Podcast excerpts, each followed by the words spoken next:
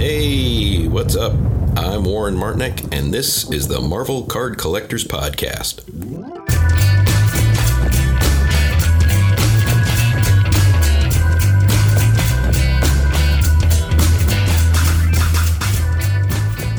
Hello, everybody. My name is Ian Taylor, and welcome to the Marvel Card Collectors Podcast, brought to you by the Marvel Cards Fan Collective, an awesome community of card collectors and creators. You can find our two groups on Facebook, details of which are at the end of this podcast, so come check us out. With me, as always, is my co pilot in all things Marvel cards. People are strange when you're a stranger, faces look ugly when you're alone, women seem wicked when you're unwanted, streets are uneven when you're down but you're never down when Norrin Radd is on the podcast with you. Hello. Or around. Around, Ian. Around. what? What did I get wrong? Down around. You'll never get lonely when Norrin is around. Oh, I don't know. I'm just making it up as I I go along. love Clearly. it. I just make it up as I go. It You- never seems that way. It seems like it's so well practiced. I It always, does I seem always like really it's so well appreciate it. practiced. It It does. seem does. like It it's- really it's- does. It's clearly It not really does. appreciated today. It I'll, I'll is. Just, I'll, I'll just, No, I'll just, people- I'll just people are get my just- stuff and go. I'll, I'll take my ball. I'm It's going home. nice. it's nice. I look. People are just starting to think you're a little obsessed with me. That's all, and I think that's a good thing. Yeah, 'cause I am. I like it. Yeah, I. Aw, stop. That's so nice. You remember the um? you won't remember this. I don't know why I'm saying. No. This. You remember the you remember the Beatles? 'Cause Of course I do. The Beatles. We're Beatles. buddies. Um, the you remember those pictures of them in the '60s, where like young women are screaming so much that they are literally passing out. Yes. Yeah. Yes. That's how I feel when I start one of these episodes, my friend. That's so nice. I feel the same way, Ian. The same way. You're my hero. All Anyway. my- I love ego boosted on this podcast. It's the best. This is, That's this quite always right. great. That's quite all right. Um, there are people listening to us, so we should probably be slightly less personally intimate and actually Never do a show for them. lies. Go ahead. All right. Um, welcome, everybody. Um, this is episode Don't Know Yet. And um, it's a, a pleasure to be in your ears. I'm. I'm really, really happy with this week's guest, and we haven't even introduced him yet, simply because uh, this young man has blown me away, and I know blown you away, Norrin, uh, with Hundred percent. just like the, the the quality and the passion and the dedication um, of his collection. Um, so it gives me great pleasure to welcome Don Comstock, otherwise known as Doctor Strange Archive. Welcome, sir. Hello, hello. How are you? I am doing extremely well. It's snowing out a little bit. It looks beautiful out. I'm in my nice, warm, cozy house, talking to some great people. So, Good, good, Aw. good. That's nice. You see, Norrin, it's not just me that blows smoke up your ass. See, that's that's. It's very hard for me to sit down when I'm around you guys. That's all I'm saying. Okay. Um, no, I love you guys too, of course. Oh, oh, oh! It's a love fest. People are going to be getting It's buckets. a love fest. Yeah, they're gonna be puking pretty consistently, but They are. you know, you know, we're speaking to, in my mind, kind of like a legendary collector here, right? We've spoken to many collectors, many, many collectors, but I don't know if I've ever seen a collection as thorough and as uh, carefully crafted as as Donald. I mean, I remember first meeting you, Donald. I don't even know where it was now. If it was on Instagram or Facebook, I don't even know how that even came about. Um, do you remember? No. How were you at first? I don't remember. I feel like I've been talking to you forever though. But um I went on to okay, so a couple of things we should do first. Donald, give us your origin story, buddy. How did this all start? How did the sickness start? Have you sought professional help? You know, let's just go there. those are all questions my wife asks on a regular basis. Uh, but uh, no. Um, um, I'm a little older. I'm uh, what am I going to be? I'm going to be 51 this year. So uh, when I was a kid, I kind of started off in the the great silver age of comic books and and things. And originally, I was a big uh, in the 70s. I was as a young kid, I was into the horror stuff. You know, I was Tales from the Crypt and you know all the all the horror stuff. I had stacks and stacks of horror stuff. I didn't get into the superhero stuff till probably my early teens in the early 80s. Um, and it kind of mostly was Marvel. Um, did a little DC. I think Batman and Green Lantern were my two DC things that I kind of got into just because I've always been into superheroes that weren't born with a gift or weren't giving something. It always had to be superheroes that had to learn and took years and years and sometimes, like in Doctor Strange's case, technically hundreds of years to master their craft and be good at what they did. And on the Marvel side, Iron Man was the was the other one I collected again because Tony Stark, you know, basically built all his stuff, became a genius. It was all non and I like X Men. I you know I like those those comic books and, and those stories and stuff. But I, I always liked the uh, the superhero that had to I don't want to say earn, but had to work and dedicate and and strive towards their particular skill or their particular goal. Um, and that's probably when I got into Doctor Strange. Um, was in the early '80s. Some great art, some great comics that came out in the, the you know the and then into the '90s because the '90s was kind of the boom in the comics industry, and there was tons Yeah. of titles out. And when you have tons of titles out, you got tons of artists working on those titles, and then all that stuff rolls into cards and statues and action figures and, and all that type of stuff. And you, you, you can't deny that Doctor Strange has got one of the best costumes ever. It's kind of like a Oh, if, yeah. if Liberace and Superman had a child, you know, kind of kind of a thing. It's just you, you can't you, the, the the colors just with the reds and the golds and the blues, you know, just kind of grabs you out of nowhere. Um, and then love that. Also back in the 60s and 70s, um, magic was a, a big thing, mysticism, Yeah. um, uh, those meditation, those types of things. So when when Ditko did this, you know, he really hit it right at the right at the right spot, and that's really what made it kind of take off or last this long. As you know, everybody loves magic. Every and then when I was a kid and a teenager, you know, D and D first just got started, you know, and things like that, and we were all into that. So that's it's kind of like a collision of a bunch of cool things came together that really made me like Doctor Strange and and focus on Doctor Strange and just you know stills art, you know whatever, just the costume and the scenery and the dark dimension and spells and other dimensional beings, eternity and you know those types of things just make for great art. And when you're looking at a great piece of great art, your mind just you know starts wandering and you start dreaming and, and thinking about things. So um, I've been collecting him ever since. Um, I really didn't become what I would call a addict or a a a top level collector until I was into probably my mid twenties um, or so. Mainly because you know as a young kid you normally don't have that much extra income and money to to, to throw around. Um, and I've been kind of chipping away at them ever since. So let me get this straight. You've been at this for over two decades, coming up Oh, three. three. Yeah, yeah. I've been, I've been not not, not as a focused Doctor Strange collector, but I've been collecting Doctor Strange comic books and stuff uh, since the '80s, um, and I've been reading them, you know, since the early '80s. So, Wow. and the uh, and like I said, the '70s for me, most of it was horror related stuff as opposed to superhero related stuff. Do you remember? Was there a particular issue that did it that that actually kind of tipped it for you?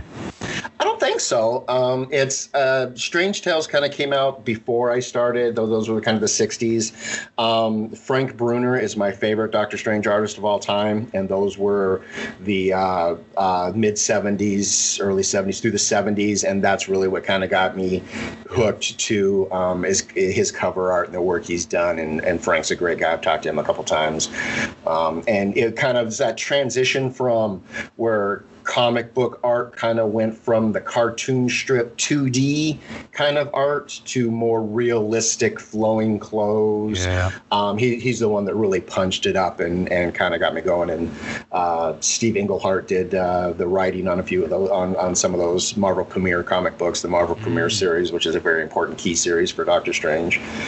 Um, uh, but yeah, probably probably his work, the Marvel Premiere work, and the the stuff in the mid '70s really is what started getting me hooked on it. Yeah, I've got those. What about- issues. They're ex- extraordinary.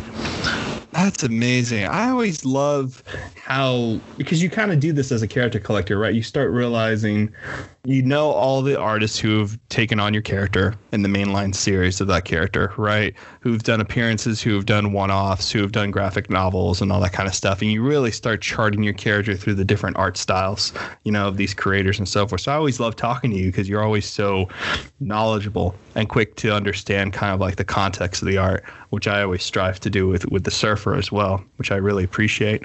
You know, Ian asked you, was there a specific uh, comic book that kind of got you into Strange? But you know, I'm I'm going to go even further now. Is there a specific collectible that got you really kind of all of a sudden you were like, oh boy, let me start stacking this up. You know, was it a statue? Was it a card? Was it a comic book where you're like, all right, I got to start archiving these things? Because honestly, you're one of the only people I know that takes the archiving part of this so professionally. You know, and and I I'm a great admirer of that, obviously. Um, I probably one of the first things that I actually kind of displayed or, or or really enjoyed a lot, and that was that was the Bowen full figure Doctor Strange statue. Um, my wife got me that uh, as a gift. I can't remember if we got it at San Diego Comic Con or where it was back when we lived in San Diego at the time. Um, but that Bowen statue was just so amazing. It couldn't sit in a closet. It couldn't sit somewhere because most collectors they do uh, they collect all this stuff and they spend all this money on this stuff and it sits in closets and it sits in boxes and it does such a disservice. I've done uh, panels and lectures at some of the uh, conventions and that on how to display your collection and that. And even if you just got one shelf in your entire house, you can rotate stuff every couple of months in and off that shelf. Um, but but that's I, and I, I've had a lot of other stuff before that statue, but you know like other collectors, a lot of the stuff just ended up sitting in closets and drawers and stuff. But that I, I love that statue so much that um, that's what kind of started bringing the stuff out. You know, it's kind of like uh, in comic book collecting, uh, getting your comics graded was a big thing, and getting them slabbed was a big thing. But any comics that I have that are slabbed, they're all high grade Silver Age comics. That um, it's more of a preservation thing. I've always got a reader copy because I need to be able to open up that comic book. Because not only to read the story, to smell that paper, yes. to look at the advertisements, because some of those really rare collectibles, really cool. they were advertised in the comic books, and you've never seen them since. So sometimes you still run across something you didn't realize existed because you need to flip through those ad pages and see your squirrel monkey ad and you know all those other things you can get out of the comic books. Um, but the, the, other big thing was that when the 2016 movie came out, um, that prompted me to pull everything I had out into one of my rooms, and I realized how much I'll call it stuff I had. And I figured that, you know, maybe some other people would be interested in it because a lot of it's vintage, a lot of it's historical. Um, and I also like collecting production process stuff, uh, proofs, um, uh, uh, prototype packaging, you know, you, you name it. I, I, love looking at that stuff and looking at the production process. Um, that's when I kind of started the website, started doing, started, because I really was never on social media all that much. So I started up the Instagram and the, the Twitter and stuff like that. I love that website, by the way. If anyone doesn't know about it, I, I um, didn't it's know Doctor you Strange. had a website. Yeah, what? Uh, Ian, you haven't no. been this? No, I've just been checking out the stuff that, that, that Don's been posting on social media. I didn't know there was a oh, you're there was a mother missing out. I'm right. sending you the link right now. What, what, this what, thing Don, is epic. Don, t- t- tell people what it is before we go any further. Pimp so it. it's drstrangearchive.com. That's drstrangearchive.com. Uh, my web hoster just recently switched servers because the the servers my stuff was on uh, for maintenance. It was like five years old. The servers were old that they were swapping them out. Um, when they did that, my database links dropped, so I'm working to try and get them up. So the pages are there, but I basically have uh, databases online of all the collectibles, action figures, magazines, movie memorabilia, trading cards, and you can actually see scanned in photos of everything, when they were made, who the artists were on them, brief descriptions. But the databases are currently down. Um, hopefully, sometime in the next couple of weeks, I'll get the links put back up. It's just the the user accounts and stuff that's in the the web code isn't matching up to the new servers they've got, so I've got to get out there and change that. Oh, but there's lots amazing. of other stuff that's out there. Oh, you got, gotta look at.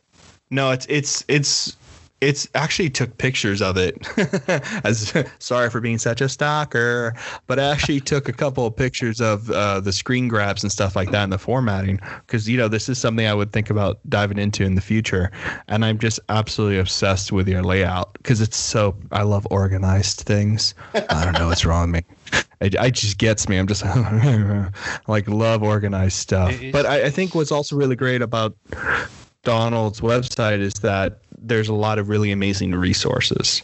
This is something that I would that I use it a lot for, like how to preserve, uh, guides, uh, articles, things on how to like uh, conserve yourself, preservation, temperatures, all this great stuff that I constantly bother Donald about for a while there. Well, but uh, yeah, something to check out. Now this is this is something that I've been interested to talk about because everyone Okay, so I, I collect, Nine collects, you clearly collect, Don. Um, I, you know, uh, just attack. Um, clearly, I, I've never, you know, I'm starting to upgrade in some areas of, of, of stuff, but you know, most, for, for, example, in my cards, you know, they're in binders. My comics, I use a particular brand and bag of board and box and and, and etc. So you know, I'm fussy to a point, but and I think that's probably uh, most collectors of, of, varying degrees of that of that fussiness. But then there's the step on where you are. Uh, I guess the, the phrase would be museum grade possibly would be would that be fair like that. you know in terms of in terms of the the level of attention and craft that you're bringing to it so and and I know because you know I've seen pictures of you uh, you're you're very handy you're very you know craft uh, crafty guy you can build stuff. You know you've got mad skills. You can make cabinets. You can make drawers. You can you can 3d print stuff. You can do all sorts of stuff. And you know i i can barely make a cup of tea. So um where did that side of it come in? Did we were you always doing that? Or did did that that archival stuff was that self-taught? T- tell us about that well, it's it's once I started amassing the collection and it started getting larger, I started figuring out um, what the goals are going to be because the, the collection, frankly, is bigger than me. Um, so I figured if I could do it in such a way where I could preserve the stuff, where it would be available for generations and generations to come. Because it doesn't matter if comic books go away, Marvel characters will still be around in movies, other formats. You know, the same thing with trading cards. Mediums come and go as technology changes and as people change. Um, but the, the, the the superheroes and the comic book stuff will be around for a very very long time. So I figured, you know, once if I could preserve this stuff to a point where it could be passed on to somebody else, you know, once you know we all eventually leave this place. Um, but if we could do it Wait, in such a fashion what? where it's as good a where condition as possible, I'm going to the dark dimension. I'm sure. I, am hoping for Shambhala, but I'm going to probably end up. You I'm hoping for Xanadu, circa Olivia Newton-John. Oh, well, Shambhala is very Xanadu. Oh, that's a great reference. Um, so that's when I started kind of really taking the extra step and and preserving the stuff. And just because you know I've been collecting for over 30 years, hopefully I'll be collecting for you know a few more decades to come. And that stuff gets old, especially the vintage stuff. Today's stuff, a lot of it's printed on modern paper and and things, but um, the original trading cards from the 60s and 70s, the comic books, all that stuff, it it's it's created in a medium, the pulped paper that eats itself. It it, it destroys itself. If you do nothing to it, if you do nothing uh, bad to it, it will eventually eat itself um, if you don't take care of it. So you have to try to figure out ways where you can slow that de- deterioration process down um, to help preserve those things. You know, some people they'll they'll see an article where they'll pull out somebody found a box of comics in somebody's you know cellar that's in perfect condition from the 60s and 70s. I'm like, yeah, because a cellar is a very maintained humidity and temperature and, and and everything else. Most most places aren't like that. Most of the time, you know, you're in a place where the summer skyrockets to 80, 90, 100 and some odd degrees, and then the wintertime cools down, and all those giant fluctuations in temperature and humidity. Because it's not just the temperature and humidity, it's the, the fluctuation between the two because it causes the paper to expand and contract, and that's what makes it brittle, you know, those types of things. So, and I've always been a science guy, so I just started researching it. I hate, you know, I, I, we're old enough to have been around before the internet and before that, you know, if somebody reads something in a trading card group, they think that's science and that's what it is. No, that's usually just somebody's opinion, and it hasn't actually been researched. Um, so a lot of times when when I do the guides or when I tell people if they ask about uh, storage recommendations, I'll actually give them the references to the Library of Congress recommendations, to the National Archive recommendations. Uh, here in the U.S., we have organizations, uh, the National Standards organizations, that actually have standards for uh, document preservation and stuff like that. Um, and they, they tend to be kind of a wide range of numbers. So what I do is I just average them, um, and then I come up with what's best for me because we can only control stuff to to a certain amount. So, but I'll be able to explain that to people. I'm a, I'm a very much of, hey, what do you think this should be? And then my next question is why can you point me somewhere that actually proves that to me? I'm, I'm one of those guys. I um, because too many people just read stuff on the internet and, and just think that it's gospel just because somebody else regurgitated it on the internet. So I'm, I'm very much one of those.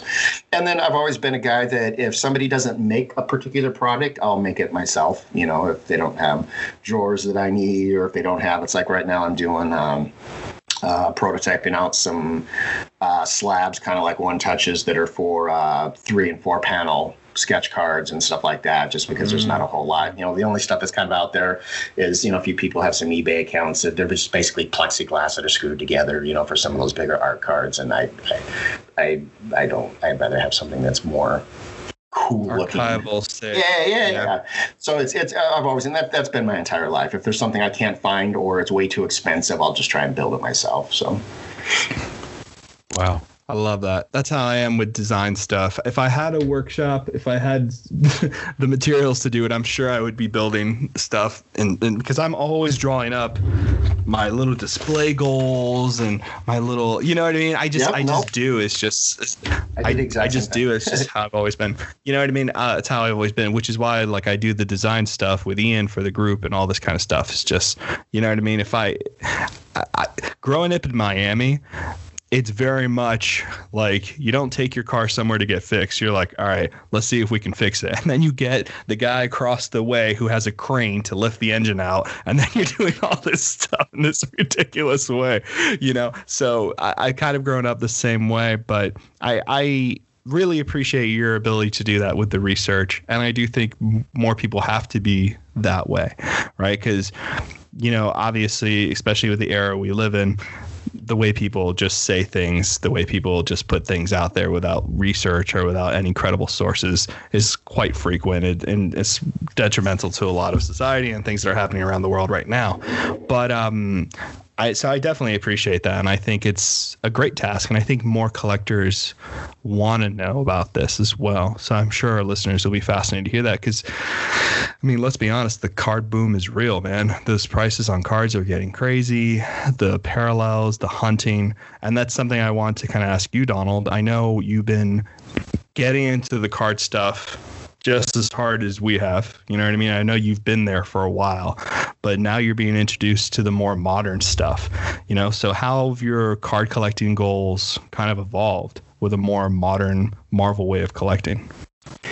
Well, it's when I first started collecting cards. You know, I I grew up on government cheese and rice. I was I, I was a very uh, uh, non high income household, but yet as a kid you were still able to go to the convenience store and put a full set together, you know, as as a very I'm not sure what the right term is, uh, non non well income family. Uh, nowadays, you can't you, you can't do anything like that. And it's it's just the way that I'm not saying it's it's good or bad. It's just that the the card collecting industry and the hobby isn't meant for kids anymore. You know, it, it's just you can't do that unless you've got very rich parents that are that are feeding you the money for the cards. There's absolutely no way that it's a kids thing. And I love seeing on uh, the Facebook groups where the dads and, and the moms are opening cards with their kids and they're doing it because they've you know they've, they've got the funds to do that. But as a as a kid, you you, you really can't go out out and do it by yourself anymore just because it's too expensive.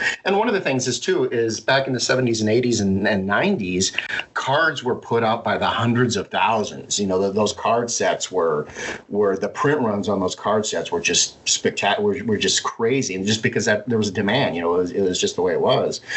And that's what's kept because people ask me, it's like why why are some of the vintage stuff and some of the older cards really not worth anything, and these new cards, which are no different or worth you know you, you can't get a new card for under a few bucks a card and sometimes not under a couple hundred dollars a card.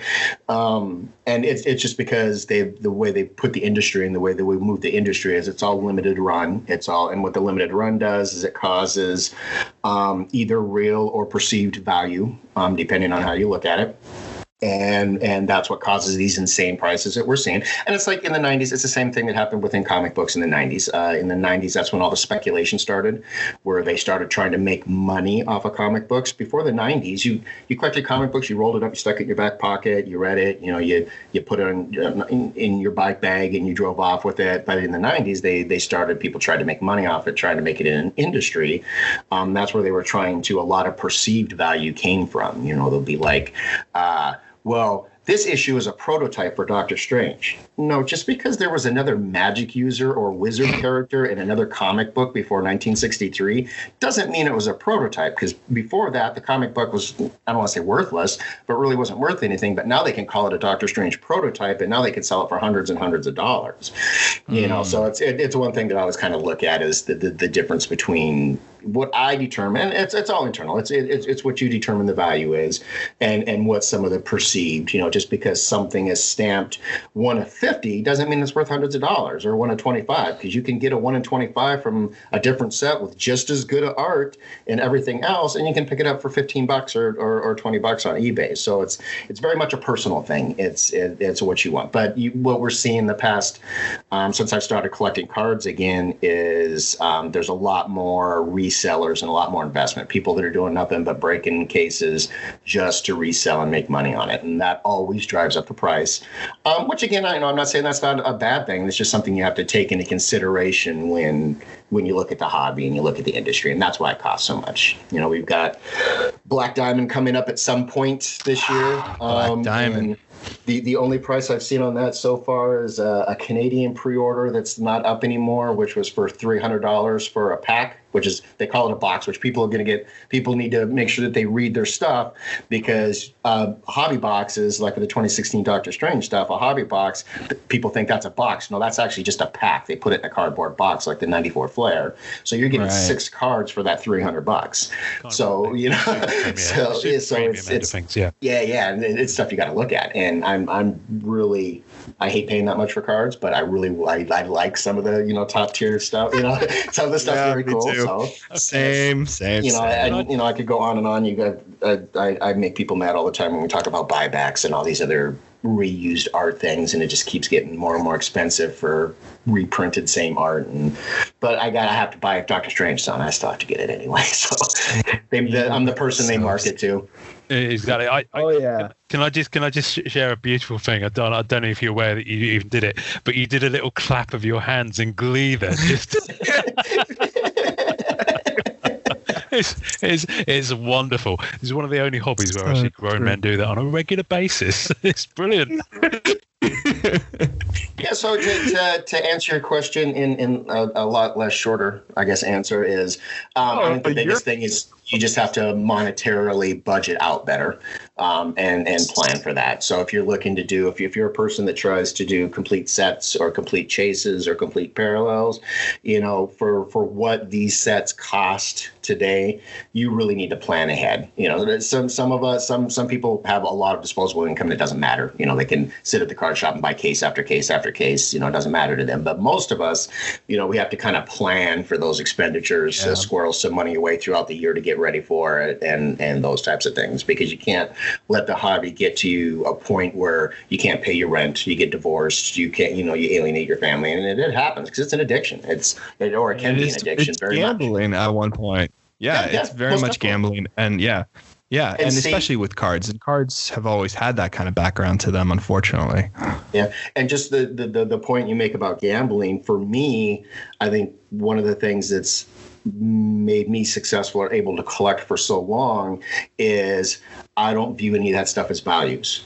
I, I will never sell any of this stuff. Uh, most a few things I will put up. If it's not Doctor Strange stuff, if I'm breaking a box, I'll put that stuff up for sale and that. But all the Doctor Strange stuff, I give more stuff away at, at conventions and at shows than I will ever sell because that furthers the hobby. It gets people interested in the Wow. character.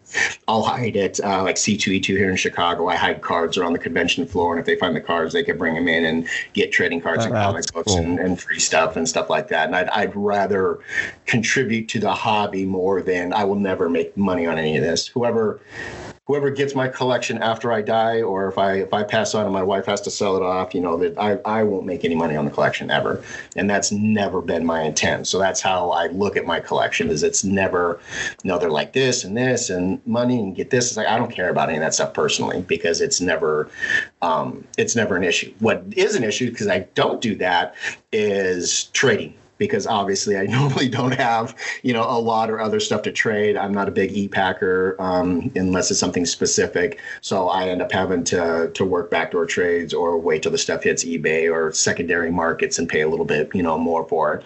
But since I'm a single character collector, I'm, you know, it's that that I'm just focused on that one character in those cards. But Doctor Strange has been hit because of the MCU movies. He's everywhere now. The the last Yeah, man, you've animated. gotten, Uh, gotten uh, screwed. premiere or uh, uh, masterpieces at every set's got eight to 15 doctor strange cards in it and he's in almost Yep. all the chases so it's it's a very the, the past you know two or three years has been a very expensive endeavor just because he's he's in everything because he's he's kind of the the cornerstone for the next phase of the marvel movies uh, in a way um, so they're basically going to put his face on everything they can, and it, it's it's nice. But Doctor Strange has never really been a level one or level two character when it's come to like trading cards and stuff like that. But he's kind of at least moved up to the level two spot now. You know, he's not you know a Wolverine or or whatever, but he's he's definitely commanding prices that are uh, that that, that are getting up there. So Yeah, and I, I think it's funny you've mentioned so many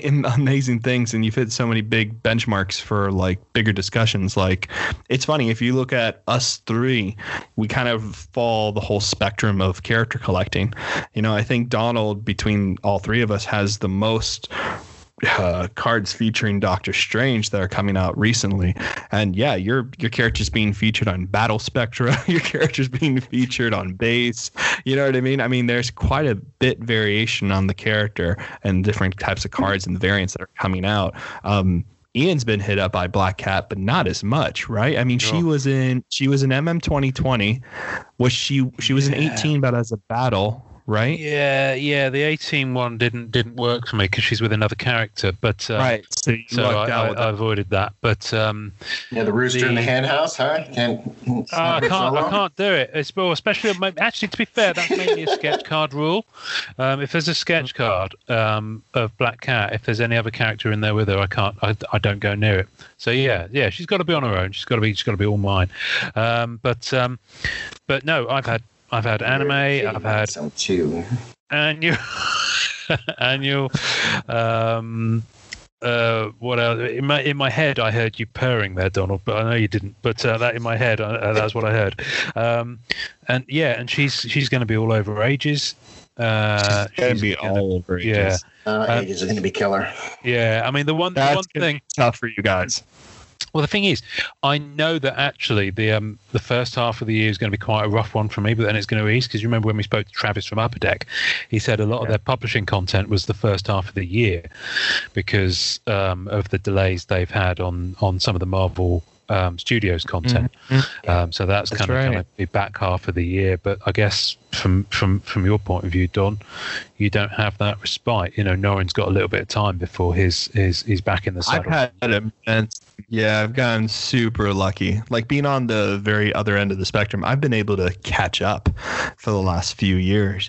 Um, very luckily been able. I mean, 16 was hard because my character was tier four, so that was really tough. Um, really tough, tough. But like, uh, yeah, It, it's it's it's not that I want to say I don't want Doctor Strange in in not in a set, but it's you, you need some of those catch up periods to Yes. you know especially when they're in all the chases and that you know that drains your money and it drains your budget and you can't you know catch up on a few of the other things you missed. It's like well do i want to go back and you know maybe shoot for a red spectrum or shoot for you know something else? You can't at least you know for my budget level you know you, you just can't you know just wing it out there like that. You've got to got to have a little bit of time to squirrel some money away for some of those those larger purchases. And it's when you're when you're hit every couple of months with with another big set you know it, it, it kind of keeps you having to keep up with the new set as opposed to you know catching up on a little bit of your backlog that you know because a lot of times when the sets come out you might not have the opportunity to get one of the one in 25s or the one in 10s or the one in 5s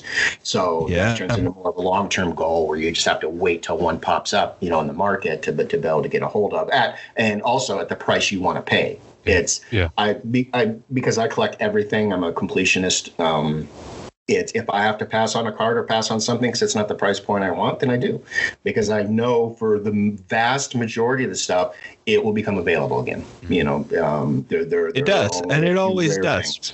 Yeah, It always does. Things always come. I mean, Ian and I have had this conversation all the time. You know, things come come out when they come out. There's no they if you're around. they all come around. They come around. I mean, you know, I had to do the um Rittenhouse the tens, the diamonds for 75th and uh, 70th or whatever. I had to wait two years to get the final diamond, two and a half years or something crazy like that, and it was nowhere to be found. I mean, and I'm, you know, very very fortunately we've met a lot of kind people and people who have quite a bit of cards in their collection and know many other people in networking. I never found who the hell had all those. They just appeared on ComC luckily, and I've never found the person who had it.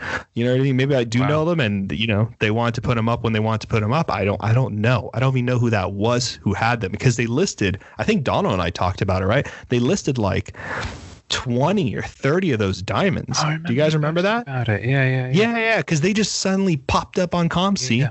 after not being found for years. I think it's also because of the card boom right now. I think we're going to get really lucky with a lot of things being thrown on eBay. And I think Yeah. now's the time to hunt because everybody's digging cards out because of the card boom.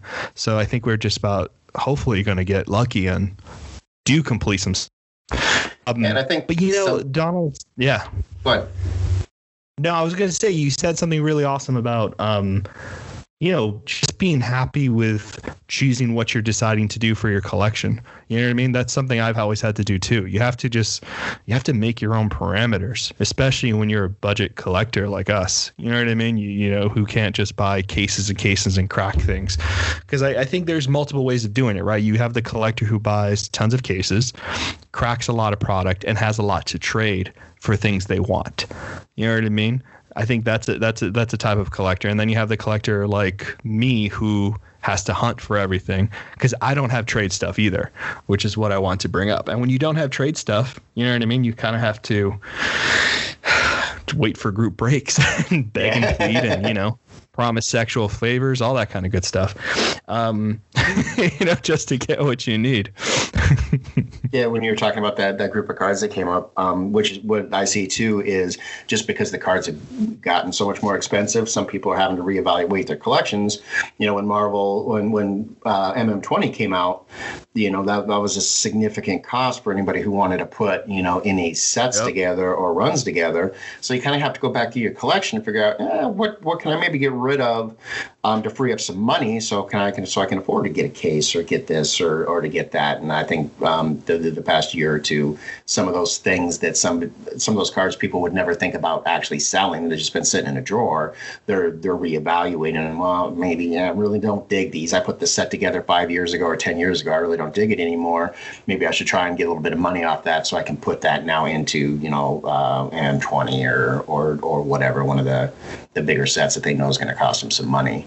Um, and times change too. You know, last last year and and so far into this year, the the financial scene is a wreck um, because of COVID, and it will continue to be a wreck. You know, every everything that has happened. If everybody gets a vaccine tomorrow and COVID goes away tomorrow, the financial ramifications of everything that's happened will still progress throughout the rest of this year. You know, so it's very much a um, you'll see you'll, you'll see collections you know just put up for auction be it mm. you know like on ebay or actually put up onto heritage or something you know on, on, on one of yeah. the actual premium auction houses you know just because of that and it's a it's a sad a sad thing to see but you know it happens your your life changes you know one year you could be doing very well and and and rocking and rolling. And then in two or three years you basically have to get rid of everything you've got just because of a a, a, a life event or a, um, you know a medical problem or you know whatever it happens to be. Yeah. Um, and you see some of those those collections come out. And that's where some of the really rare stuff comes out is somebody's passed on and their their estate's selling it off or somebody's having uh, uh, medical problems or whatever, and they got lots and lots of bills that you know stuff that they normally would never get rid of, and you know you, you hate to see that happen, but it also brings out some of that super rare stuff back into the market again and back into new collectors, where it can be enjoyed again. It can be yeah. um, people get excited about it again, and you know things yeah. like that. So yeah, yeah. So so tell me about your we mentioned it briefly before we started recording, but I, I, find this quite interesting. So, you mentioned that you came back to cards um, from kind of being into it. So, and I know that that you're currently on a journey that's connected with that. So, to talk to me about 2016, what happened in 2016? So 2016, the Doctor Strange movie came out, um, which was a fantastic movie. If you've never seen it in 3D, you got to give it a watch in 3D. It's, it, it, it, lends itself extremely well to 3D. We saw it in IMAX 3D, and it, it was a kicker. It was awesome. But of course, you know, a new movie came out, so a new trading card set comes out, and I was so upset at the Upper Deck 2016 set that I literally stopped collecting trading cards for a few years um, because they basically came out and punched me in the face, saying, "All right, you, you you you you looked at the advertisement and it said, all right, a box was this price, and then you're like, okay, that's cool. I'll order a couple boxes, and then you found out no, it was a hobby box, meaning there was a single card in that box. And for a single card, it was like initial retail was like 15 bucks or 16 bucks for that single card. And they build it as every card is a hit. No, it's not. Mm. Just because it's got a number stamped on the back because the entire run is limited doesn't make every card a hit. A hit is a coin card or a cut card or an autograph card or a costume card. That's a hit. And it it to me to be honest it it came it came off as a giant money grab um, that really really upset me. That was that was the first upper deck set that or the, the first time collecting Doctor Strange where I'm like, no, I'm not going to do this. I'm I'm not going to play the game. So it, it literally put me off collecting for a few years, and I didn't start back up until about a year and a half ago, 20 end of 2018. Um, and I started having to play the catch up game on all the stuff I missed. But what's kind of interesting is that 2016 set is my main focus right now because the chases in that set are very, very cool. They got some really cool wicked chases, both on e-Pack um, and and on the hobby set. Right now, I'm trying to finish the Book of Cagliostro uh, hobby set books out. Um, I just finished. I've got five cards. I just put a post up on the the, the card group trying to find my last five cards. The uh, the silver parallel well. Um, they'll, they're limited to 50 card. It's a 50 card base set, but they're limited to 50 cards each. Um, so I've got all but five cards of those. Uh, nice. Trying to finish up wow. those last five cards. Um, the gold set is uh, one in 25s. Um, I don't think I'm going to kind of push that off, but besides the gold set, I'm going to basically try and master set the whole set, which is just under a thousand cards for that 2016 uh, between e-Pack and hobby. Yeah. Um, there's two parallels I won't get just because um, you, I won't be able to find them. They'll be too expensive. The uh, coin sets where they do the cover price, they put the coins in the card for what the cover price of the comic was. Um, there is a parallel strange. that, yeah, Strange Change that is signed by Stan Lee. Uh, so I, I'm pretty wow. sure I won't get any, any of those cards. Um, and Cumberbatch has several uh, a dozen or 15 or 20 signed cards in that set. And one of them alone um, is like regularly 1,500 to $2,000 on eBay. So just for that card. Ah! So be, besides, um, I'll get a Cumberbatch. One of them I'll get a Cumberbatch signature on, but I won't get all the Cumberbatch signatures, and I definitely can't get all the Stan Lees for the Strange Change. Um, but besides that, I'm trying to master set the rest of it. Um, Luckily, there's no Wow, plates. you're a beast. Um, but it's it's it's my current goal. It was a big goal for last year, and it's my primary goal for this year for cards. And I'm I'm getting pretty close. Well, not pretty close, but by by the end of this year, I should have it pretty topped off. It's just the hobby sets. The the, the hobby sets were very very limited. Um, the the main the main base set was 150. The silver was 50, and the gold is 25. Um, and each one of those has their own. All the chases have the same number, you know. So e- each right. base silver and gold each has the same chases for those same numbers. So it'll be a good run. But I'm really enjoying the chases. I love the chases. You know, the, some of the e-Pack stuff with the uh, uh, projections, the projection cards and stuff like that. Oh, I love just those. wicked oh, cool. those are cool. I love those astral projections. I've got four in hand so far. Um, Yeah. So it's really wicked. The, the card set that, that pissed me off and made me stop actually collecting for a few years is the card set that's got me most focused currently. It's, it's a weird thing. I, te- I tell you what I find fascinating about that set is you can see that because that's one of the first releases on e-Pack. Mhm. Yeah. Um, Yep. And you can see there's stuff that they tried that that either st- stuck on the wall and they kept it going and they gradually phased it out. And there's other stuff that clearly uh, didn't work. I mean, it's interesting. We touched on astral projections because, of course, that's an e-Pack exclusive and it is a hot pack. So you get a pack and you will have all the cards will be astral projections cards. Um, which freaked me out the first time it happened. I was like, "What's going um, but but the other thing that, that Norrin and I have talked about, which which is I'm sure something they could fix, but to this day really annoys me, is that you collect the physical chase sets on e-Pack. So the book of uh, Ca- Cagliostro, is that how you pronounce it? Yeah. I think I've murdered it. Uh, the Sanctum Stars, the Behind the Lens, whatever it is. And when you when you get the achievement for collecting those, it's the only set where you lose all the cards that you gained when you go for the achievement. Yeah. Which well, remember when I first redeemed Oh. and I lost I lost the 15 cards I'd been chasing, and I messaged them and they said they were like, yeah, that's how it is with that set. And I, I to this day I still think that's a real cheat. That, It uh, well that and the base card combo too. That that that really I don't want to say upset upset me, but it's uh, the base cards when when you when you buy the e-Pack boxes and cases and packs, the base cards aren't physical, so you have to oh, combine them, and it's twenty.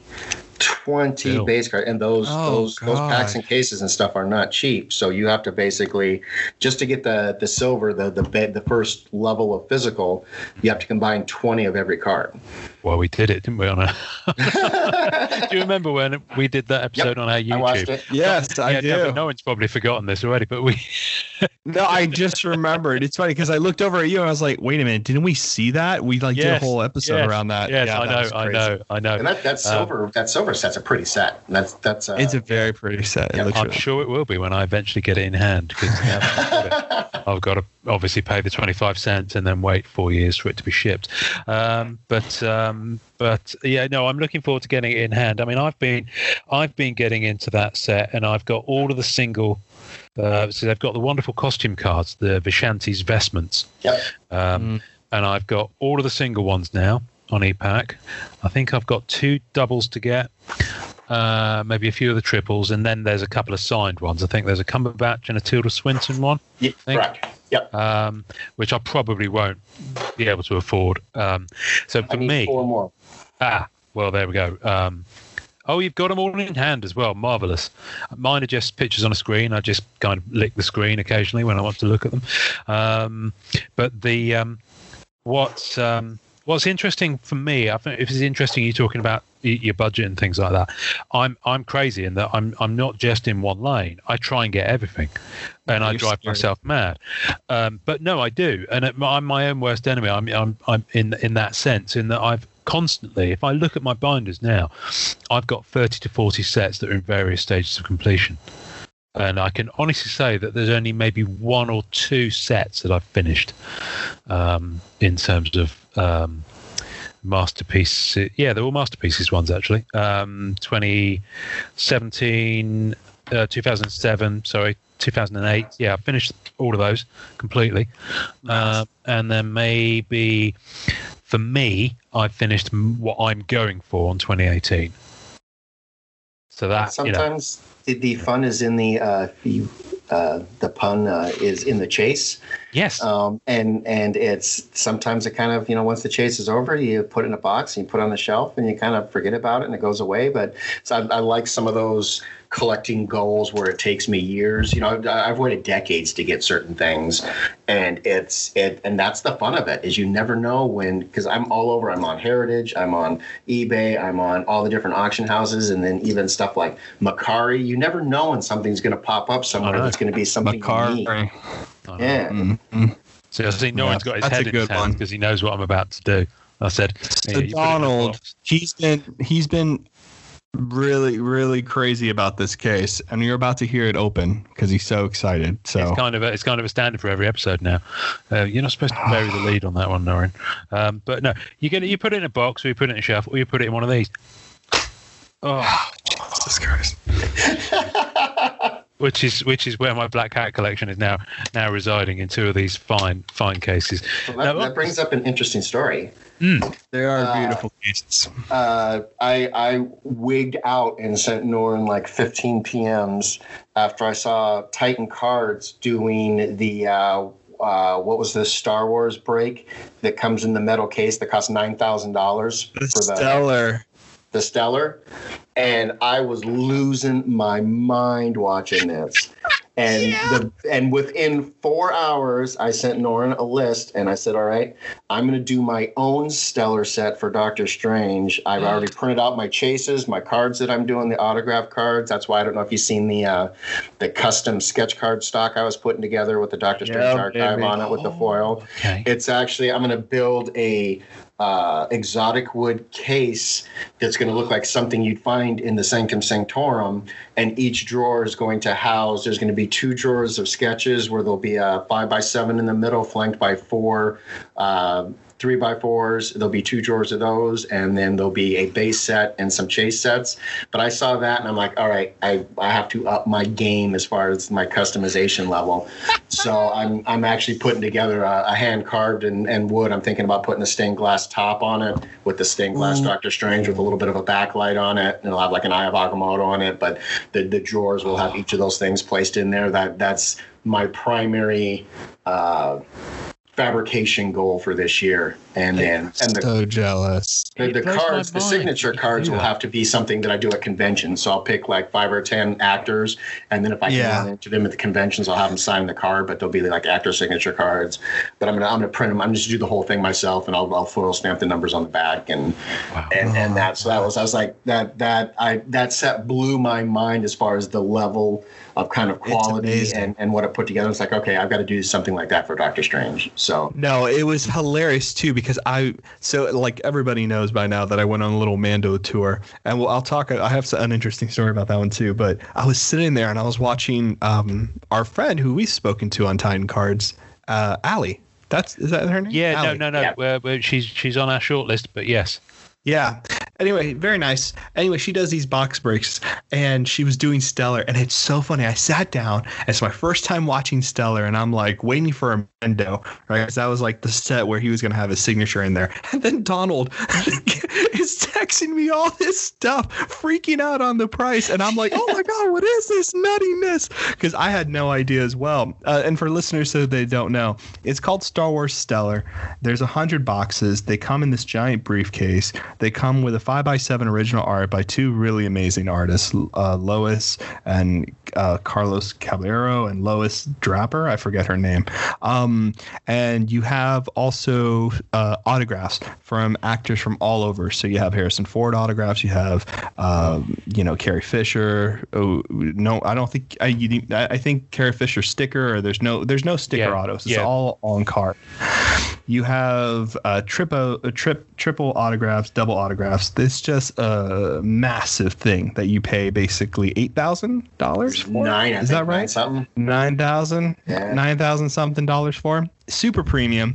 Basically everything's guaranteed to be a hit. It's an it's a it's a it's a very nutty thing. But I thought the same thing when you started texting me, Donald. I was like, how can I build myself a Silver Surfer briefcase? this this this thing as massive and as premium as that. Um, but yeah, I thought the same thing, brother. That was a lot of fun. That was a lot, a lot of fun. Yeah, it's, uh, for this year, I've got uh, that jumped to the top of my list, but I still have to. I started building a life-size Orb of Agamotto. Um, if you don't know what that is, oh. um, but it's yeah, it's all yeah, yeah. hardwood carved stand and case, and then it's got an acrylic orb that inside it I'm putting a dark dimension diorama in it that's uh, LED lit, and it's all custom bent plexiglass and spheres and custom wow. sculpted on everything up inside the Orb of Agamotto. Um, basically for a photo op prop, some of the stuff I do see in the Vishanti window and stuff. Yeah. Convention so people can take pictures with it. Um, wow. I need to finish that up this year too. It's just that I was going to do it last year, but all the conventions kind of ended, you know, in March. Yeah. So I, there was no big rush on trying to finish any of that up. But once I saw that that stellar set, I'm like, nah, I got to start putting me together Doctor so, Strange custom card set. So, so talk to me. This is this is one thing you mentioned this in passing earlier on, and and that's just reminded me. Uh, you mentioned, uh, I think you said you lectured or you lecture um, in some context, and also about cons. So tell me about that aspect of it, because that that is properly kind of next level stuff in terms of of a collector and what they do with their collection and how they share it with people. So to touch on that, what what do you do with, with both in terms of cons and about speaking? Yeah, so out here in the Chicagoland area, we've got a lot of smaller conventions, and then uh, C2E2 is kind of the biggest right now. Uh, we had our Wizard World still goes on, I think, um, but I personally haven't been to it in a while. It's just gotten mm. kind of crazy. I won't get into that. Um, but uh, what I'll do is, on occasion, is I'll actually take an exhibit at the shows. Um, I'll get a space, or they'll provide me a space, and I'll basically do like a museum exhibit where I'll set up display cases and bring in props and photo op things and stuff like that so people can actually tour some of the history and see some of the um, uh, things from from years gone by and some stuff they might not know existed. And then they can also uh, take photos and stuff with some of the props and, and things I, I, bring in. So it depends on the show. Sometimes i just you know bring in a table's worth of stuff um, and people that are interested in dr strange will talk about it and then we'll hold some contests and that. Other things like c2e2 where they got a lot more space will actually set up a lot more stuff where they can come in and, and walk around. And uh, a lot of people seem to enjoy it. A lot of people don't realize realize how old because they're just used to the MCU movies. They don't realize yeah. that you know Doctor Strange has been around since '63, you know, and and they really get interested in it. And sometimes it, it, it sparks you know other people who might not be as interested in the character and and those types of things.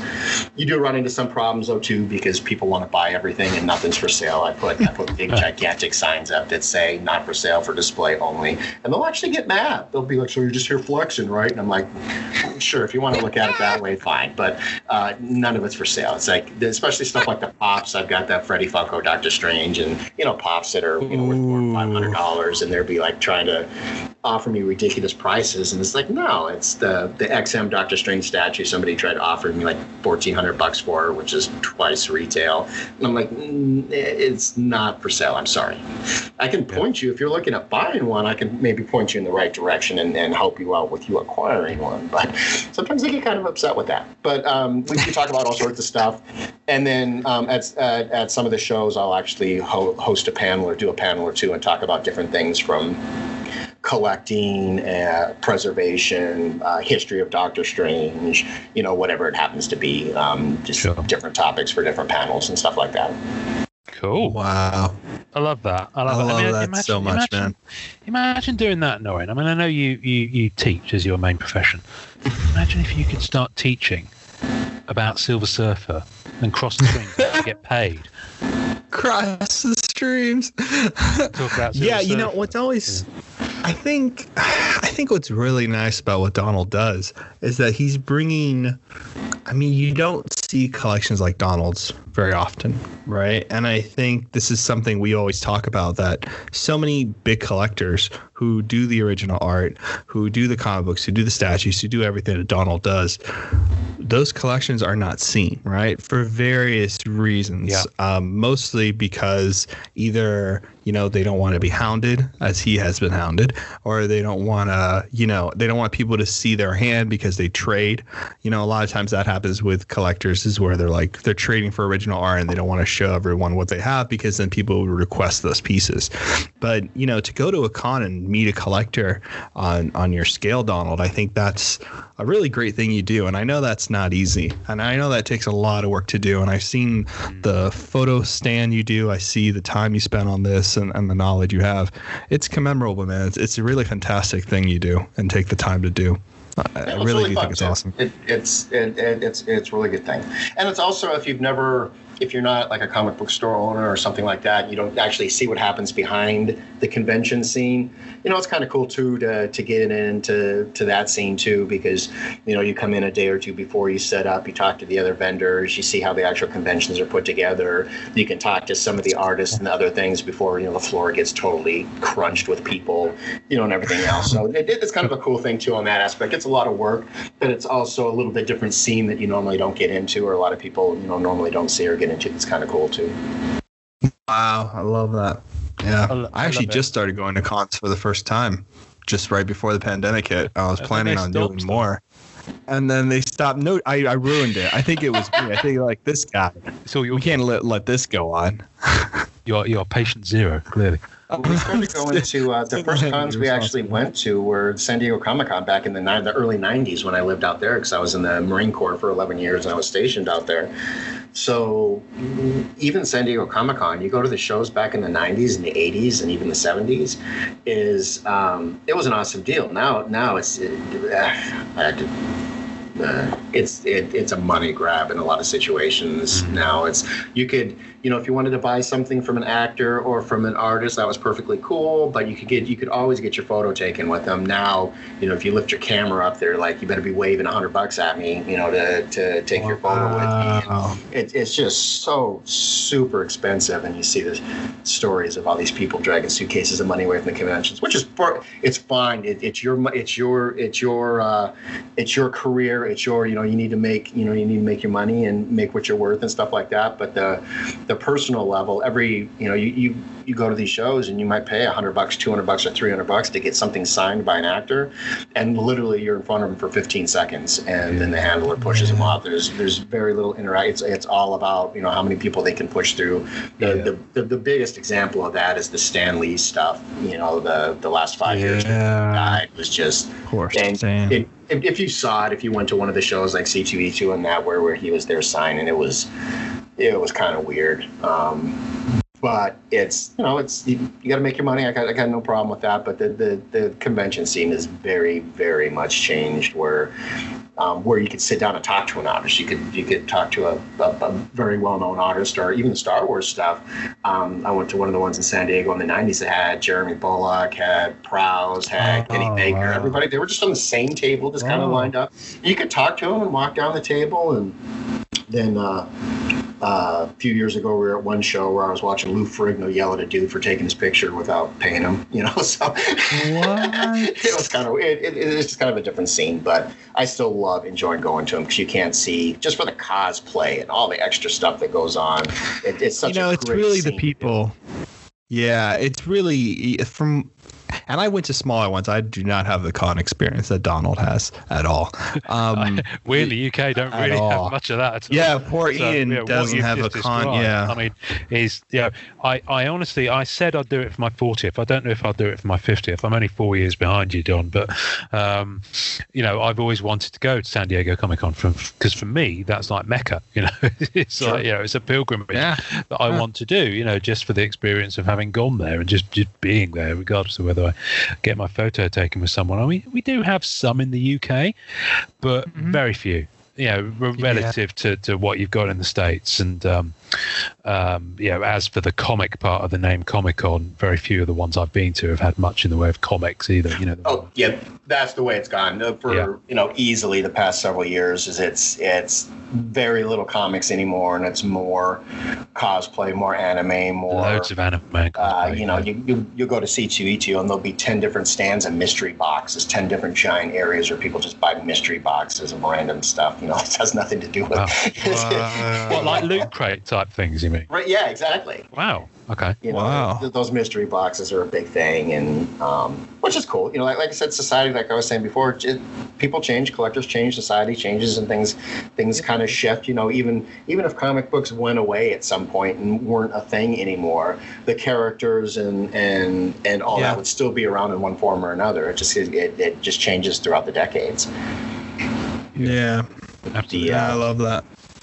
no, I, no, and I think it's really, I think, you know, and from when I went to that con, I, I got to meet Ron Lim, who was my Oh, first nice. introduction to Surfer. So I got I got really lucky, you know, and it was a small con. It was a Raleigh Galaxy Con or whatever it's called. And he was there and, you know, I was super early because I'd never been to a con before. so I just, you know, I just happened to go there and meet a beeline. And so I got to talk to him, look at his original art, you know, have a nice conversation. Him and his wife were there and his kid.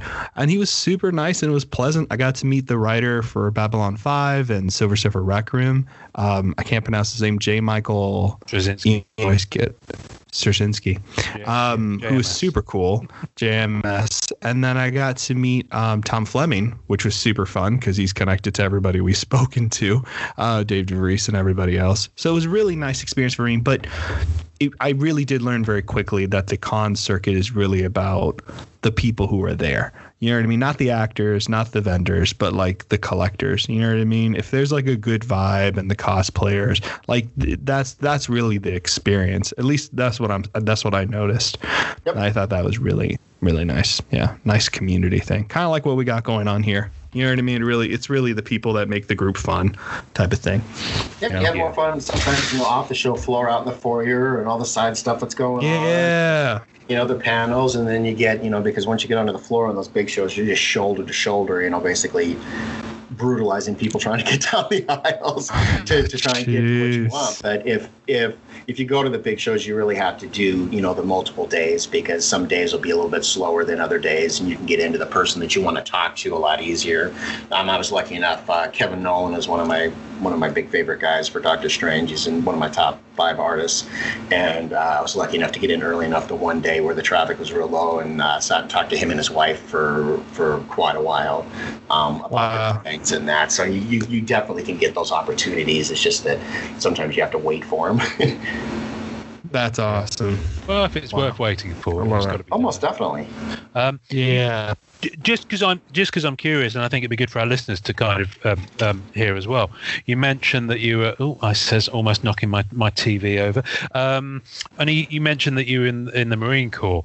Um, so what what's your, what's your kind of day? You, you're not in the Marine Corps anymore, I'm guessing. Um, what's your what's your day job? What, what does this kind of give you respite from when you come home and you, you, you build your, your cases and your stories? So, so full circle. I was born in Missoula, Montana.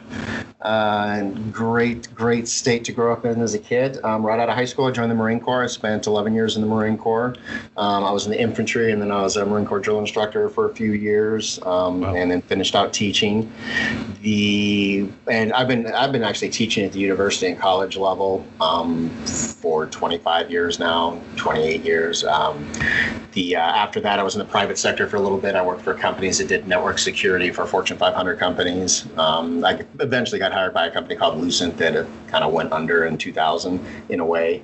So I wanted a job where I was going to be home and knew where I was going to be every night and those types of things because my previous most of my life I was overseas or constantly traveling and that. So I was always a public servant of one form or the other. So um, I got hired as a deputy sheriff at um, a county out here in Illinois. It's the second largest county outside of Cook, where Chicago's at. And I'm currently a detective. I do uh, crime scene work. So basically, any of the TV shows that you see that uh, like CSI and those types of things, that's what I've been doing for over a decade now. Um, I've been a cop for almost 18 years now. So I got two more years before I retire full circle and head back to Montana and get my cabin with a nice porch and uh, be able to build out a permanent display room and and those types of things. So basically. My job's a little bit different than most. I kind of see the worst society has to offer on a day to day basis and some of the ugliest things. So when I come home, I leave all that stuff at the door and I open my comic books. I go into my uh, workshop and I build something, or I 3D print something, or I I, I do something else that, that I enjoy very much. So, and that that's why I wanted to touch on that because that's such a wonderful yin and yang. You know, the positive energy with the, you know, maybe less desirable stuff that you, you encounter in your day job. So, um, I love I love that. I find that really interesting. Um, aside from the fact that, that Don is possibly the only person we've spoken to on the podcast that can kill people six different ways just by looking at them due to his uh, military training. Um, although I have to say, Sinkovich looked like he knew how to handle himself. Sinkovich. Well, that, that, that, that's something funny too. Is is people will. Uh, people normally don't know what my day job is or, or what my past has been and they'll be uh, we have we have a big comic book chain out here um, uh, called Graham Cracker Graham Cracker Comics um, that I get all my comic books and stuff from. I got uh, a, a, local store here that treats me very well, and people will come in and say, "Hey, there's this dude that's got this giant Doctor Strange collection. He's he's so cool, and he's got this thing out there." And it's like, "Yeah, he shops here. This is actually a shop." And he's like, oh, "They wow. start talking about something else." This is like, "Yeah, he's also you know a, a detective here for the county." He's like, "There's no way that dude's a cop. There's there's no way." infamy. So you've got people going into the store That's so saying, funny. Oh, I've got to tell you about this really cool guy. He's got this really great collection. I, mean, I love that so much. That's great. Fantastic. Do you um? So you, seriously, are you planning to like retire then back to Montana?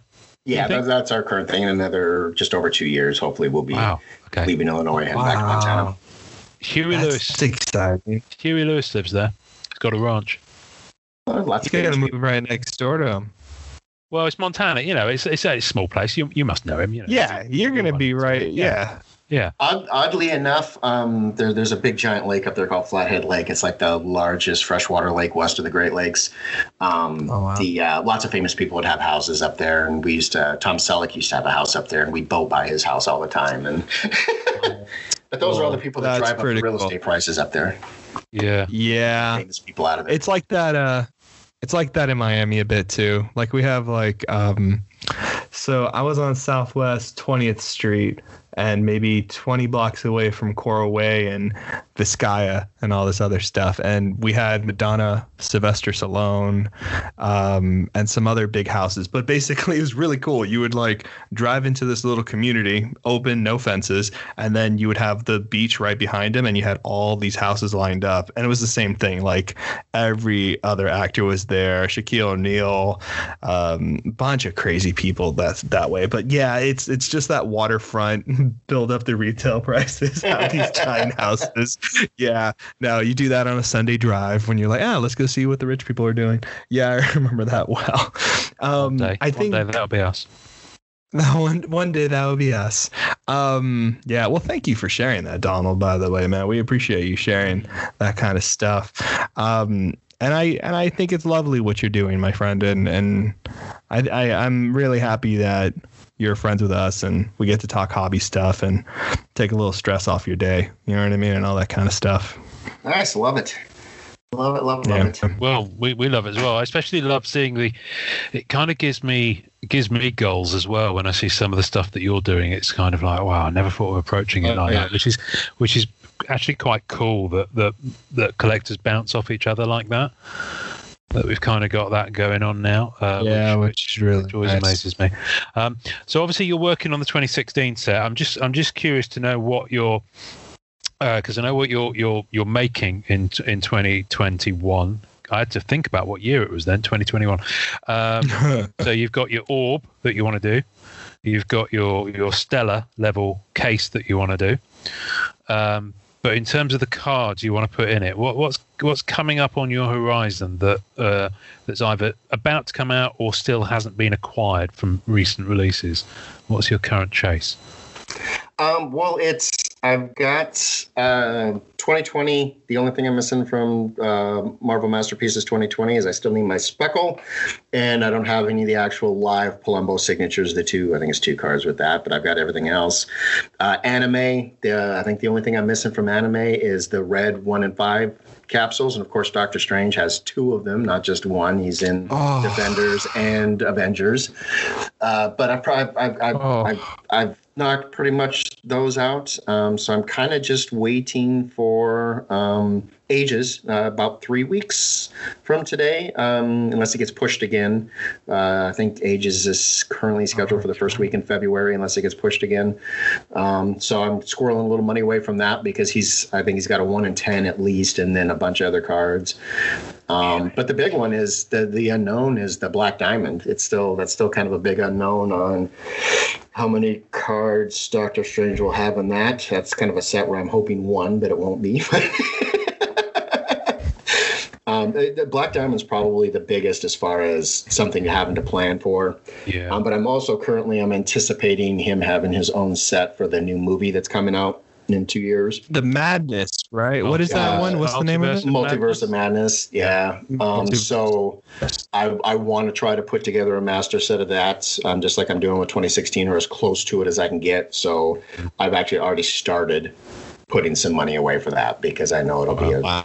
significant cost. But it's like anything else when, when you budget for things, it's I've, I've got a couple projects that I know I need. So I put 20 bucks in an envelope here, 20 bucks in an envelope there. And after a year or two years, there's enough money in there to, to do what you want. So you look at something that looks very expensive, but if you chip away with it beforehand, if you plan for it, uh, it doesn't interfere with you buying groceries or, you know, anything else. And, and you, you've got that money, you know, when, when it comes up and it doesn't impact the rest of your life. And that's what my teaching jobs, I do that. That's my hobby money. It's, I don't, I normally don't actually spend any of my regular income on my hobbies. It's I, I work the, the, the teaching jobs, and that's where my mad money comes from. And I have no problem spending that money on crazy stuff like that because it's not actually my regular income stream. So. Yeah.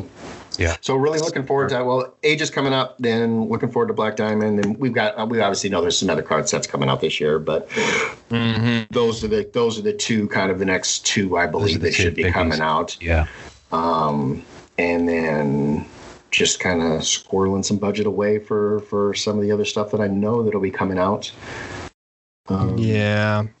I'm gonna have to start doing that myself because and I what I usually do is I I fund the hobby with my hobby stuff sometimes. So like if there's things that I've had for a while and I'm like, eh, not so much part of like my collection, whatever. The only reason I would ever sell it is to get something else for the hobby.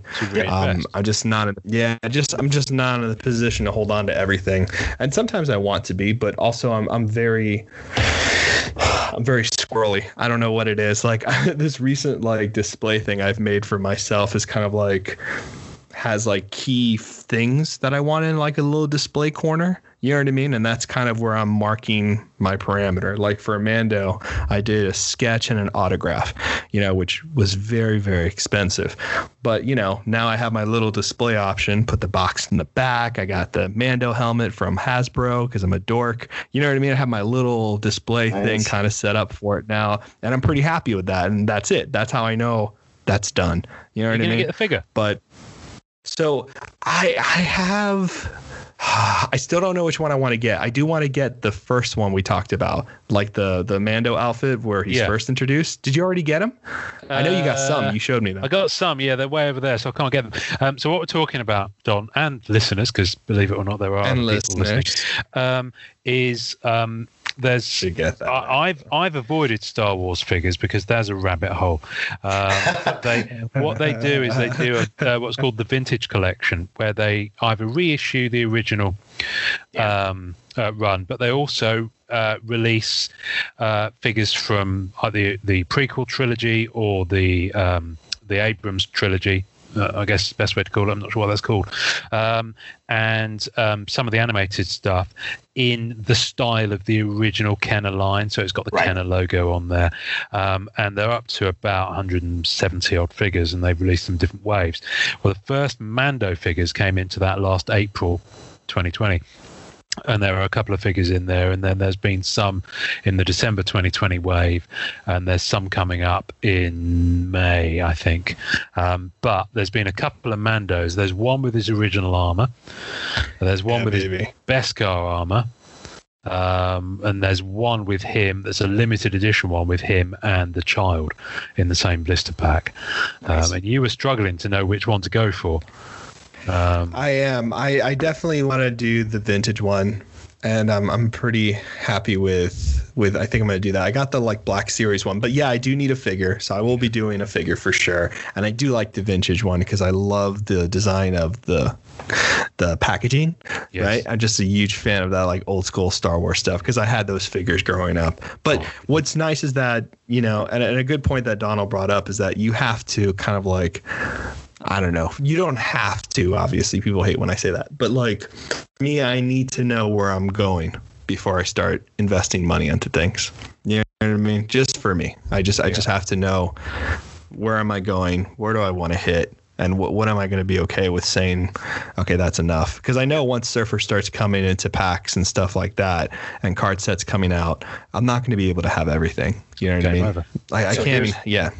Here's something to put into your case. If you, especially if you, you're doing just like a shelf of one character with a couple things in it of different things, and it's not a gigantic collection, I I cannot rave enough about the Hot Toys six scale figures.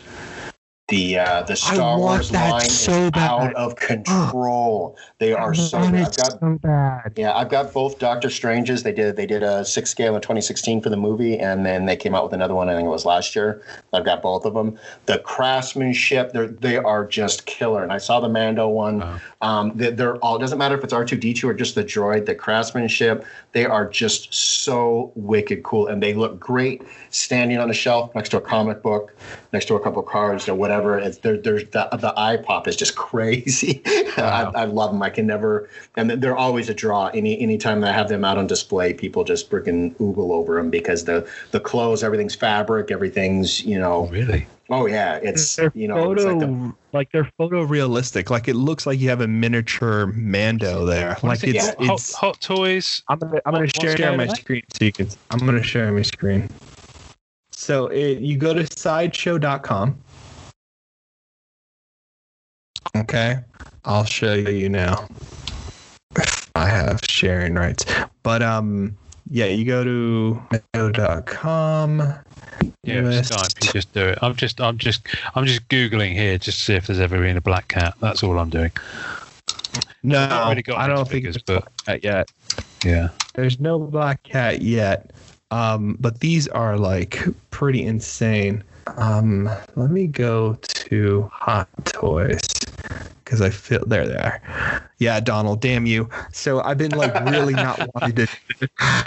I've been really, really not wanting to do this. No, these are these are amazing. So let's go here, I guess. you can even pull up the Scarlet Witch or what. They're, they're all just freaking Yeah, yeah, yeah, yeah. They're, I mean, they're gorgeous. They're all really, really. posable, Where's the all accessories. Uh huh. Uh huh. Um, so we got Avengers. So these are all posable. They have fabric on them. They're very, very detailed. My internet's going slow. They're very, very detailed. Um, it's it's kind of insane how posable they are. Um, Well, still trying to search for find. Them. Right, I did that, and like they gave me some issues. So let's see. You. This is fascinating. Okay, so here's one. So here's a pre-order one. So you see, this is the actual figure, but you can pose it. So you have this pose.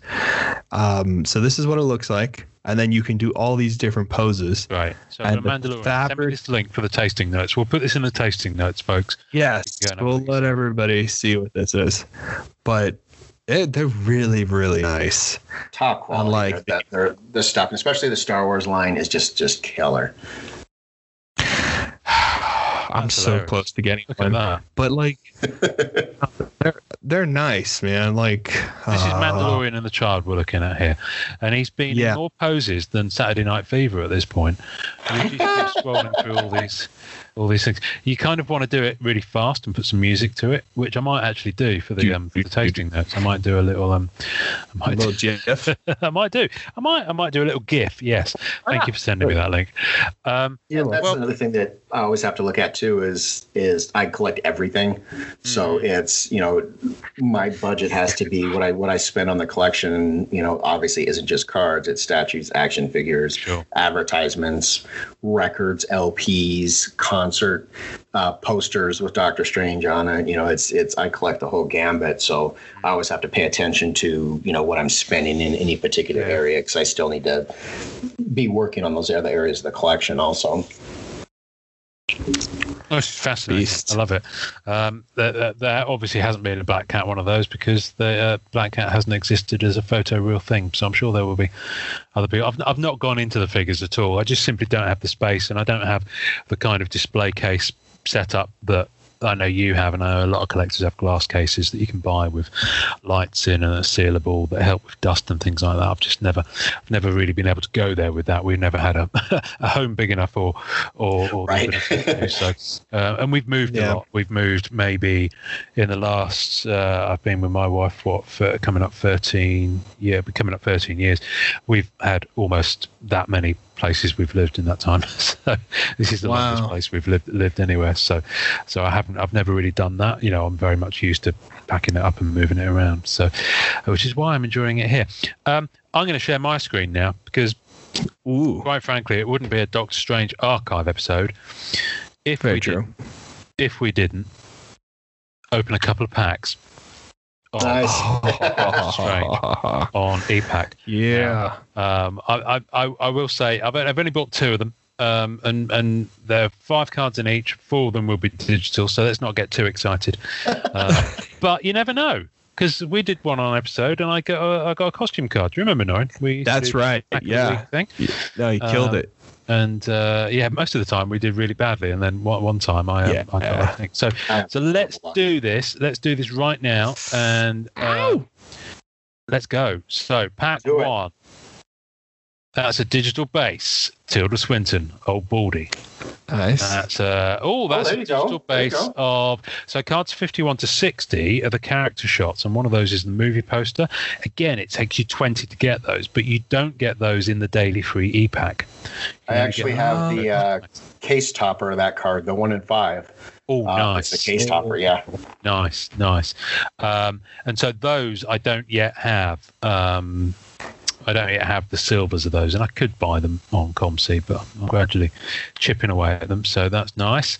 Uh, another digital. So the next one will be physical. All right, here we go. It is Sanctum Oh, Stars insert Mordo. Uh, Nice.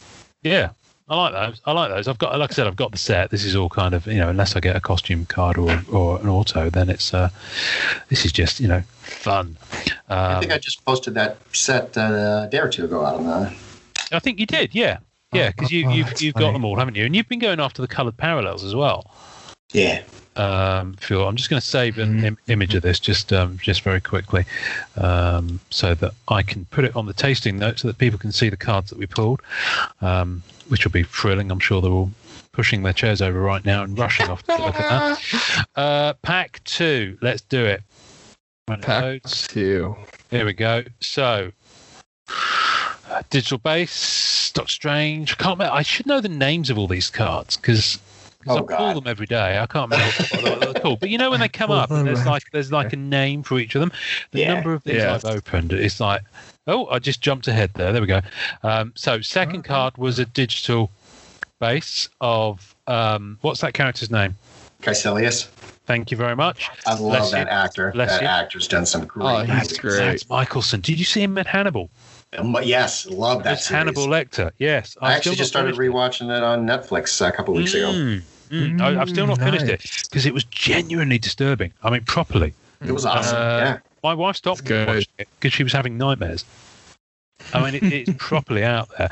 Um, but we saw a really good film with him in a Danish film called The Hunt because he's a Danish actor. I saw it. No, I actually saw that. Yeah, Yeah, it was Hunt. it was foreign which language, is, but which yeah. is properly um, deep. Uh, it, you know, it touches on some pretty uh, deep um, stuff. So the third card is a physical card, which tells me that card four, where the physical card normally is, could be something a bit special. I hope. Ooh. But normally, when it falls out of order like that, there's, uh, something different going on. So we'll see. So the third card is Enchanted Arsenal, and it's Daniel uh, Drim. Is that start Daniel Drim's staff? Daniel Drum, yeah. Daniel Drum, thank you very much. So, card four, what will it be? And it's a cosmic go. card. Look at that. Daniel, nice job. Whoa. It is uh, Mads Mikkelsen's character, Caecilius, uh, Vishanti's vestment, single uh, uh, swatch. And that's nice. That's got some good texture on it. Now I've already got this one, so that'll be that'll be a trader. But I'll check my other one and just check. Look at this, brilliant! I love it. Well, we'll have you on more often. There we go. And then pack five, uh, card five is just um, another digital. So that's One of the best scenes. in the movie. Wow. so that's that's pretty good. Yeah, The yeah, yeah. That's a great scene. Um, so yeah, happy with that. Thank you very much. Money's worth. I will save that. Wow. There we go. and I would get anywhere ne- anywhere near those pulls. It was I I'm so unlucky when I break. I always I always try to buy a physical or each new release I try to buy a physical box just because I still like breaking boxes, um, and I also like to keep the box in the packaging. So I have a, a record of for that particular series what the Ah, what the smart. wax pack of the wrappers look like and, and then of the box. But I never have any luck when I break a box. I, I always have to buy my stuff on the secondary market. yeah. Always, always, always. I never pull. Uh, I've no, never. I don't think ever. I don't think I've ever pulled anything crazy, ever. Well, for every Right? single one of those Yeah. that you see a flash, I mean, this is happening on the episode. It's worth noting that you'll get 20 packs where you won't have got anything oh yeah, yeah. Yes, And that's the thing. Well, it's it, funny, you know. People, I did a pack of uh, anime, and people were like, "Thank you for posting a pack that had nothing in it." I was like, "You're welcome." Yes. Somebody just posted yesterday about, hey, I saw all these posts of people pulling all these sketches and that after like six cards or, or whatever. That's so right. so I, I bought a pack and I didn't get anything. Is it what's wrong? And like because they didn't post all the other packs, they didn't get nothing. Yeah. Uh, I think It is. it's always a good thing for people to do in the group, and most people are, are good about it. Some people swear that they just do one pack and they pull the best thing ever, whatever. But and even if you do, you know what I mean? Like, please be aware that this is gambling. That you know, if you're jonesing to buy this stuff, have a reason why before you, you know, take the risk or whatever. Because you know the pools are not always. They're not always there, man. They're just not always there. I just do eBay it's just not worth it to me to like gamble on a pack. I like opening packs. I love opening packs. I love it, but I never pull anything of note.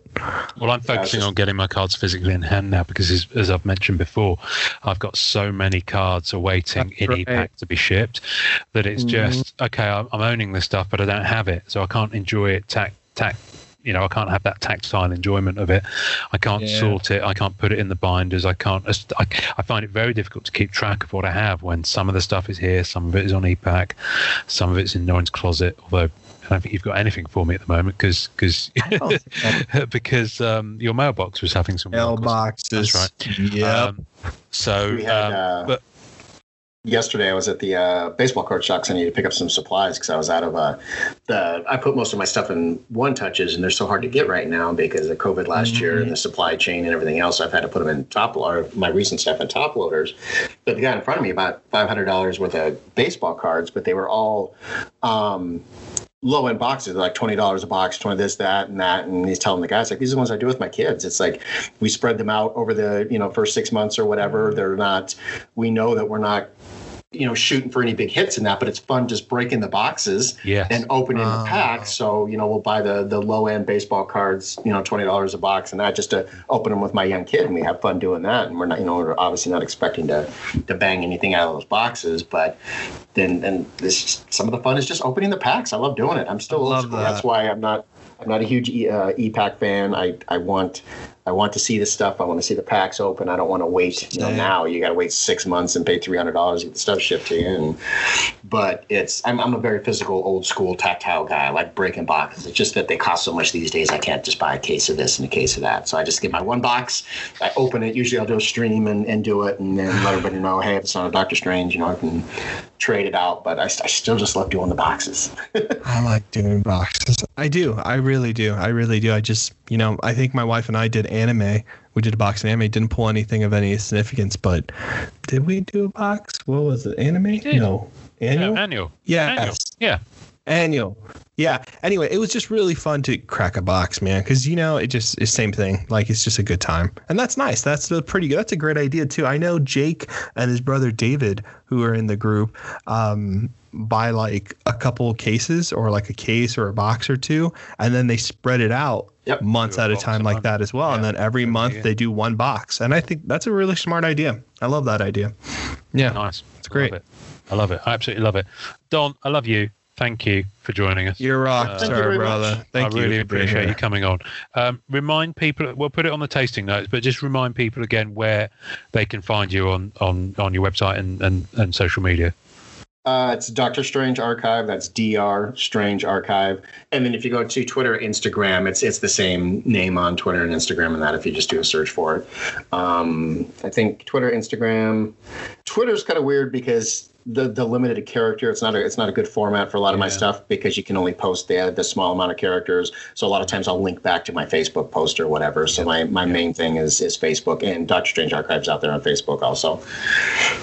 Good. All right. Well, we'll, we'll put we'll put notes to all those and go. You know, go and check out some of the stuff that, that some of the content that Don's put up. Do you put do you put stuff on YouTube as well? Don't you? Yeah, Yeah. um, I'll do different videos and stuff. There's like a Doctor Strange Archive YouTube channel also. Yep. Great. All right, we'll put all that on because the reason I say Really that is because I know you've done some really good videos on on how you handle your cards and how you store them, which I actually think would be really good for people just to get some inspiration from. Um, just you know, regardless of whether you want to build display cases or you know, there there are levels in between that, and it might be right for someone just to adopt a little bit of that. Just yeah, and I've done those videos too because those same questions come up all the time. you Yeah. know, every every Yeah. other week, somebody new gets into the group or whatever, and they ask some of those same questions. So I just Yeah. some of those I'll do the videos and just just throw the link out there. Say, hey, check this video out if you want to. Yeah. Yeah, no, it's handy. So we'll Mhm. put that on. We'll put that on. Don, thank you so much uh, for spending a little Thank bit of your you, Sunday brother. with us. And um, Thanks yeah, for having me on. no, uh, but you're you're more than welcome. And listen, we we, we, talk all the time. Um, so um, I'm looking forward to maybe having you back on to talk about some of the stuff that you've got over the year. Uh, maybe um, once when, once Black Diamond has come out, you can give- you can give us um, some thoughts on that. Um, Don, it's it's time to end the show. You know you know how we roll when we end the show. You know what to say. Enjoy collecting, everybody. Thanks for listening to the Marvel Card Collectors podcast. Visuals and tasting notes for each episode can be found on our Facebook page. You can subscribe and leave us a voicemail via our home on anchor.fm forward slash MCCP. We're also on iTunes, Spotify, and all major podcast platforms. Please take a second to subscribe, like, and review our show wherever you get your podcasts. Our podcast can be found by Googling at the MCC Pod, which will also find us on Facebook, Twitter, YouTube, and Instagram. Our Facebook community is at MCCW, Marvel Card Collectors Worldwide, and MMC, Marvel Masterpieces Collectors. The great music we use is called Rocket Power by Kevin MacLeod. Thanks to the collectors, artists, and creators who support the Marvel Cards Fan Collective. We'll see you next time, and remember, it's a small hobby but a fun one. Make Mine Marvel, and enjoy collecting.